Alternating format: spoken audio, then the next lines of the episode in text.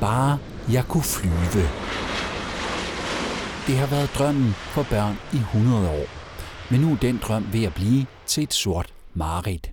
Fordi luftfart i dag betragtes som en af de væsentligste årsager til klimaforandringerne. Derfor er 100 kroner spørgsmålet, hvordan kan vi komme til at flyve grønnere? Ja, og hvem skal betale? Ja, så typisk så, øh, så plejer vi jo at hylde det princip, der hedder øh, forureneren betaler, og, øh, og hvis øh, noget så koster mere, fordi det forurener meget, jamen så gør man også mindre af det, og det er typisk den måde, vi, vi bruger afgifter på. Der er så bare det særlige, at, at i Danmark har vi faktisk slet ikke afgifter på øh, at flyve. I denne episode tager vi ud på en rejse med relativt lav effekt rundt i Europa for at se, hvad der kan gøres for at gøre flyrejser renere. Sidst i udsendelsen vender vi blikket mod Danmark, der modsat vores nabolande ikke har en passagerafgift på flyrejser. Velkommen til The Green Deal, podcasten, hvor vi stiller skarpt på den grønne omstilling i EU. Mit navn er Tue Sørensen. Luftfart er en af de hurtigst voksende kilder til drivhusgasemissioner. Ifølge data fra Europaparlamentet var emissionerne fra international luftfart i 2019 steget med 146 procent i forhold til niveauet i 1990. Men hvorfor forurener fly så meget, især sammenlignet med andre offentlige transportmidler? Primært fordi de er afhængige af fossile brændstoffer, herunder petroleum, siger dr. Antonella Lita. Hun er koordinator for den italienske afdeling af International Society of Doctors for the Environment. Hun har talt med vores kolleger fra Radio 24. E Forbrænding af fossil brændsel, ligesom forbrænding af kul, olie eller petroleum, frigiver støv, tungmetaller, nitrogenoxid og svovloxider til luften, som alle har en indvirkning på menneskers sundhed og også en klimaforandrende effekt. Noget, der oftest overses, er, at fly er den eneste menneskelige aktivitet, der forurener i stratosfæren. Kritiske kemiske reaktioner forbundet med drivhuseffekten sker på det niveau. Så hver gang vi taler om klimaændringer, uden at tage hensyn til flyrejser, så ved vi, at vores kamp mod klimaændringer er massivt mangelfuld fra starten. Tilbage i oktober 2016 blev Organisationen for International Civil Luftfart enige om en resolution om en global foranstaltning til at imødegå CO2-emissioner fra international luftfart. Carbon Offsetting and Reduction Scheme for International Aviation, eller CORSIA, som det forkortes, har til formål at stabilisere CO2-emissionerne på 2020-niveauer ved at kræve, at flyselskaberne skal udligne enhver emissionsvækst efter 2020. Men, lyder kritikken, en stabilisering af emissioner går ikke nær langt nok. Vi skal på den ene side være forbundet og mobile i EU, men på den anden side er det nødvendigt, at vi finder alternative måder at komme rundt på med lav eller slet ingen emission. Togrejser kan være et alternativ til mange kortere ture, men det er ikke altid en mulighed på længere rejser. Så hvad skal få os til at rejse grønnere? Det var et af temaerne for Connecting Europe Days 2022, der fandt sted i Frankrig i den sidste uge af juni måned. Arrangementet fokuserede på EU's smarte mobilitetsstrategi og fremtidens transport, herunder også en grøn omstilling af luftfarten. Og transformationen skal ske på alle niveauer. På flyniveau, flyselskabsniveau, nationalt niveau og sidst, men ikke mindst, brugerniveau. For det første kan producenter stræbe efter at forbedre og dekarbonisere deres fly. Hvis fly bliver gjort lettere, for eksempel ved hjælp af kompositmaterialer, vil de forbruge mindre brændstof. Derudover kræver såkaldte neoreaktorer mindre brændstof, hvilket giver mulighed for en reduktion på omkring 2-4 liter per person over 100 km. Det forklarer Justas Nugaras, han er dekan for Antanas Gustaitis Aviation Institute ved Vilnius Tech University. Han har talt med vores litauiske kolleger fra Sinjo Radjas, og han ser en vis fremgang. Den enkleste måde, hvorpå det kan betale sig, og vi kan få mest muligt ud af det, det er ved at forbedre motorerne. Det anslås, at virksomhederne forbedrer flyets brændstofforbrug med 2-3% om året, og dermed reducerer emissionerne.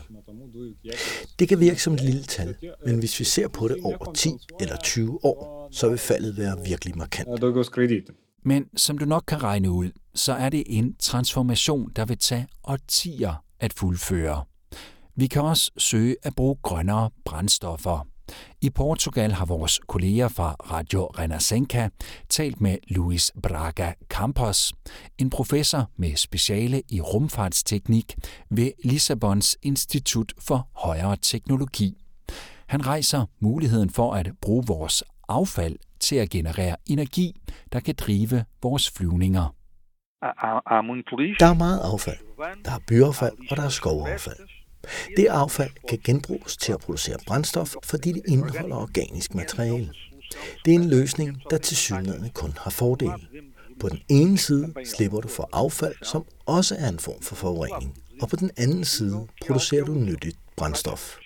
Så spørgsmålet er, hvorvidt vi vil have brændstof nok. Måske ikke, men det her er en af disse win-win-løsninger. Der er kun fordel, fordi du slipper af med noget uønsket affald, og samtidig gør du det til nyttigt brændstof. Så det er et spørgsmål om organisering og investering, og vi bør ikke udelukke løsninger, der kun kan være gavnlige. Brugen af bæredygtige brændstoffer i luftfartssektoren, såkaldt Refuel EU Aviation, diskuteres nu i Bruxelles korridorer.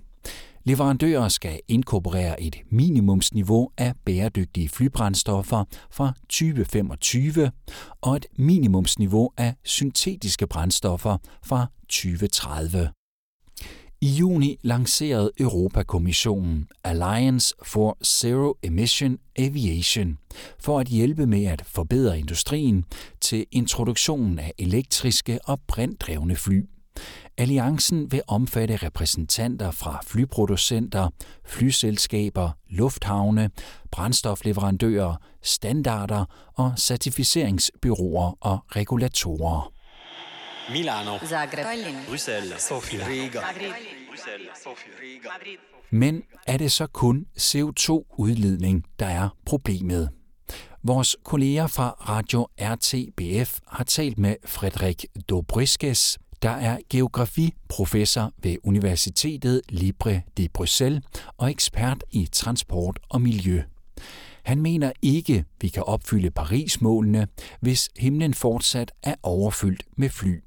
Han bemærker også, at brugen af brint eller syntetiske brændstoffer ikke løser mange af flyets ikke-CO2-påvirkninger, som repræsenterer to tredjedele af et flys påvirkning af klimaforandringerne.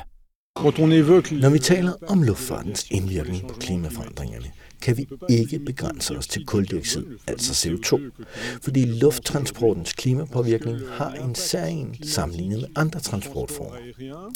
Ikke CO2-effekterne opvejer CO2-effekterne. Groft sagt, så er kun en tredjedel af klimaeffekterne CO2-relateret. Og med det er vi tilbage hos den danske klimatænketank Concito, som du hørte i indledningen. Jeg hedder Søren Have og er programchef i Concito for det program, der handler om øh, fremtidens mobilitet. Og det handler så meget om, hvordan vi får omstillet til en til en grønnere og især mere klimavenlig øh, transport, både for person- og godstransport. Søren Have forklarer, at der er to udfordringer ved flytrafikken. CO2-udledningerne og det, man oftest kalder non-CO2-effekter. Jamen, der er den udfordring, at øh, afbrænding af brændstof, det udleder CO2, øh, og så er der den særlige ved, ved luftfarten, det er, at når man så også brænder ting af op i, øh, i højere skylag, øh, så kan det give en ekstra skydannelse, som giver en, en yderligere opvarmning, som faktisk sådan cirka, nok i hvert fald svarer til at doble CO2-effekten op.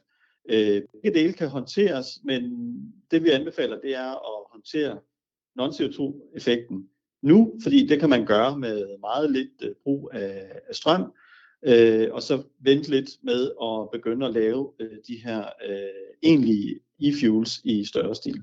Ifølge Søren Have bør man derfor også se på, hvor man kan opnå de største klimagevinster nu og her. Og her mener han ikke, at grøn brændstof til fly er løsningen. Der er udfordringen, at, at man skal bruge rigtig meget øh, grøn strøm, og øh, selvom der kommer mere og mere grøn strøm, øh, både i Danmark og i resten af Europa, jamen så er det jo stadigvæk en, en, en knap ressource. Og hvis vi begynder at bruge den her grønne strøm til at lave flybrændstof med, før vi egentlig har grøn strøm nok, altså, så kan det jo få som en konsekvens, at, at folk, der kører rundt i elbiler, de kører på sortere og sortere strøm, fordi man bruger strøm på at lave flybrændstof. Og set i et klimaperspektiv, så er, øh, så er det en, en, en dårlig måde at, at bruge strømmen på. På den korte bane handler det altså, ifølge mange eksperter, om at ændre vores rejsevaner. I en tidligere episode af The Green Deal podcast talte vi om grøn turisme, og hvordan flere og flere mennesker forsøger at undgå at rejse med fly og finde alternativer. Der kan være mange initiativer på europæisk plan for at fremme en grønnere måde at rejse på. Men ifølge dr. Antonella Lita, så har vi helt grundlæggende brug for en helt ny kulturel tilgang til at rejse, da de fattigste mennesker på jorden betaler de miljømæssige konsekvenser af rige nationers rejsevaner. Hun advarer om, at det eneste quick fix er at stoppe med at flyve nu. Va bene tutta la ricerca di tipo tecnologico. Al forskning i nye teknologier, nye brændstoffer og sol- eller brinddrevne fly er godt, men alle disse løsninger bliver først gennemført langt ude i fremtiden. Lige nu står vi midt i en nødsituation, som også er forbundet med truslen om en atomkrig. Denne krig udkæmpes også for ressourcer.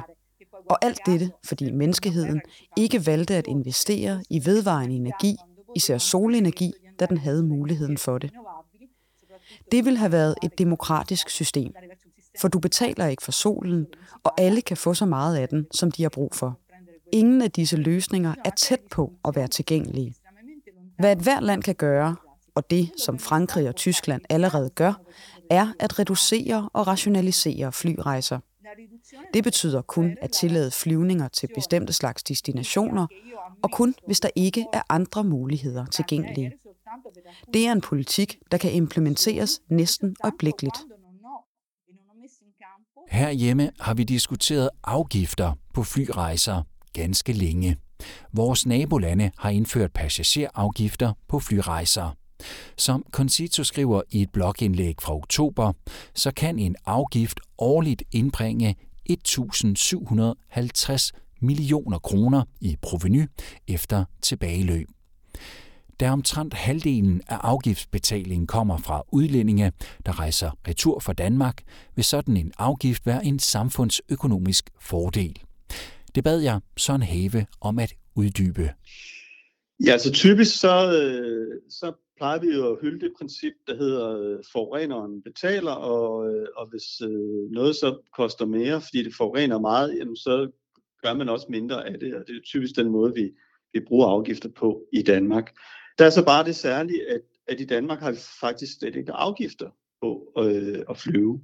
Øh, der er en CO2-afgift på veje for, for indrigsluftfarten, men for udenrigsluftfarten øh, er der øh, ikke, ikke noget. Øh, vi anbefaler, at vi til en start øh, i hvert fald kopierer vores, vores nabolande, for eksempel øh, Tyskland, øh, som har øh, afgifter, fra, øh, som starter ved 100, og så 200 og 400 kroner, alt efter hvor langt man skal, man skal flyve. Øh, det er selvfølgelig klart, at, at øh, det vil ikke løse problemet alene, men det vil lægge en dæmper på efterspørgselen, og øh, der er et europæisk studie, der, der, der estimerer, at det vil, det vil cirka reducere efterspørgselen med, med, med 6%, hvis, hvis vi lagde afgifter på øh, luftfarten øh, i Danmark, tilsvarende de afgifter, man har i, i Tyskland. Spørgsmålet om afgift bliver ofte til en diskussion om penge. Og her påpeger Søren Have, at størstedelen af indtægten vil komme fra udenlandske rejsende. Altså, det vil jo give noget proveny til, til statskassen, og, øh, og man kan sige, meget af det, fordi udlændinge skal også betale de her øh, afgifter, vil jo komme øh, fra udlandet. Så det vil så at sige være penge ind i den danske økonomi. Øh, jeg kan så lige lade mig tilføje det her med, at det kommer tit op, om ikke også det så er, er socialt øh, uretfærdigt. Men, men det er jo sådan, og, og det viser øh, tal for Danmarks Statistik også, at, at det er jo især de højere indkomster, der flyver ofte. Øh, så en skat på at flyve er så at sige en skat, der, der rammer rigtigt. Den vender jo ikke den tunge ende ned af, øh, modsat af for eksempel andre energiskatter. Søren Have understreger også, at flere undersøgelser har vist, at danskerne er villige til at betale en afgift, når de flyver. Så sent som i oktober spurgte DR danskerne. Vi havde en engang, men den blev, den blev afskaffet. Og øh, det som, når, når man laver undersøgelser og spørger folk om, om de øh, vil bakke op om at øh, betale en, en, en afgift, jamen så er der stor opbakning til det, forudsat øh, selvfølgelig, at, at det er obligatorisk. Det der med, at man skal betale frivilligt, jamen det, det kan folk godt øh, blive lidt tvivlende om, om nu alle gør det. Så hvis det er obligatorisk, så er der øh, stor opbakning til, at, øh, at det giver mening med en afgift. Og øh, der stiger opbakningen så endnu mere, hvis det, der, de penge, der kommer ind fra afgiften, så faktisk går til øh, omstilling, øh, i stedet for så at sige, bare bliver en, en, en skat. Men altså, det er jo en politisk øh, afvejning, øh, men man, man kan sige, man kunne godt argumentere for, at at øh, pengene skulle gå ind i sådan en, en, en grøn omstillingsfond, øh, som ikke nødvendigvis øh, skulle, skulle bruge pengene på, på luftfarten, fordi øh, som jeg nævnte tidligere, så øh, er der den her udfordring med, at at vi sådan set har, har strøm nok lige nu til luftfart, men så kunne man bruge penge nogle andre steder, fordi man kan sige, klimaet er sådan set ligeglad med, om, et, om man øh, undgår et ton CO2 i, i luftfarten eller fra en lastbil. Vi danskere vil altså godt betale. Samtidig vil en flyafgift begrænse de klimabelastede flyture, og med det lander vi dagens episode på 100.000 kroners spørgsmålet. Hvorfor har vi så ikke indført en afgift på flyrejser i Danmark? Ja, det er virkelig et 100.000 kroner spørgsmål. Øh, I har talt for det længe, Concito. Øh, Klimarådet har talt øh, for det længe. Og øh, man kan sige, at øh, det er jo underligt, at hvis vi som et grønt forgangsland, øh, så at sige, er et sort skattely i forhold til, til luftfarten. Øh, jeg skal ikke øh, gøre mig øh, klog på, hvad, hvad de politiske rationaler øh, kan være, men man kan godt forestille sig, at der er en, der er en frygt for at, at lægge sig ud med øh, en, en, en del vælgere, som, som måske synes, at, øh, at, at det vil være dyrt. Men som sagt, faktisk så er folk villige til at betale det, så, så det gør sådan set bare spørgsmålet til et, et 200.000 kroner spørgsmål. Og med det lander vi ved det centrale spørgsmål i den grønne omstilling. Kan vi skabe en reel grøn omstilling, hvis ikke vi er villige til at ændre vaner, også når vi rejser? Dermed slut på The Green Deal for denne gang. Vi lægger link til episoden om at rejse grønt i episodebeskrivelsen. Her finder du også et link til den blog fra Concito, jeg henviste til tidligere i udsendelsen. The Green Deal er produceret af Podpeople for Euronet Plus. Hermione Donsel er redaktør. Nikolaj Tvinge har tilrettelagt, og mit navn er Tu Sørensen.